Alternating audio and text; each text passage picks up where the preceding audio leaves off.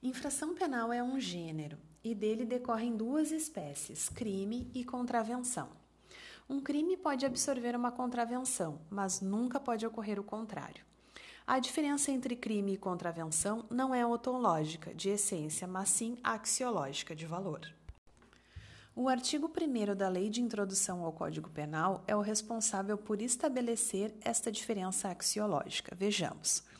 Considera-se crime a infração penal que a lei comina pena de reclusão ou de detenção, quer isoladamente, quer alternativamente ou cumulativamente com pena de multa.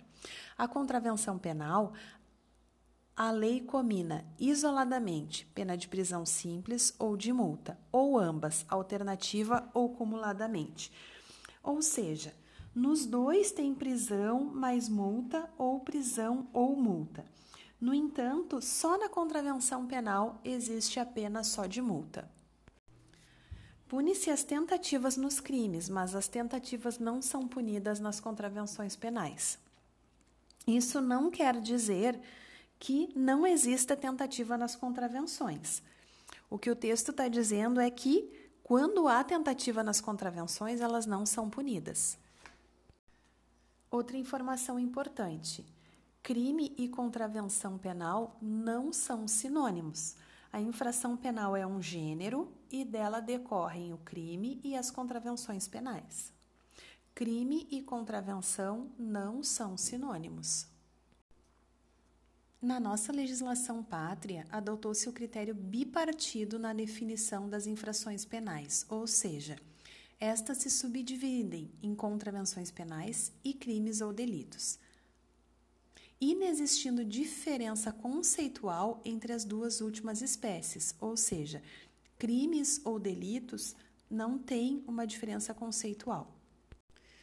O tempo limite de cumprimento das penas privativas de liberdade no Brasil, quando elas são decorrentes de crimes, é de 40 anos. Já quando elas são decorrentes das infrações penais, é de 5 anos é possível a aplicação extraterritorial da lei penal brasileira a crimes, mas não às contravenções penais. Sempre lembrando, a pena de multa nunca é combinada isoladamente aos crimes, ou seja, se tiver só pena de multa, vai ser uma contravenção penal. Pune-se as tentativas nos crimes, mas não nas contravenções penais.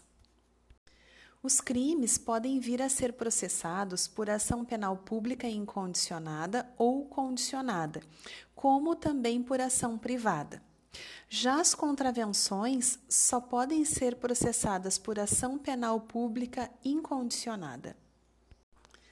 As contravenções penais, como regra, não podem ser processadas e julgadas na Justiça Federal, mesmo em caso de conexão e ou contingência com o crime federal.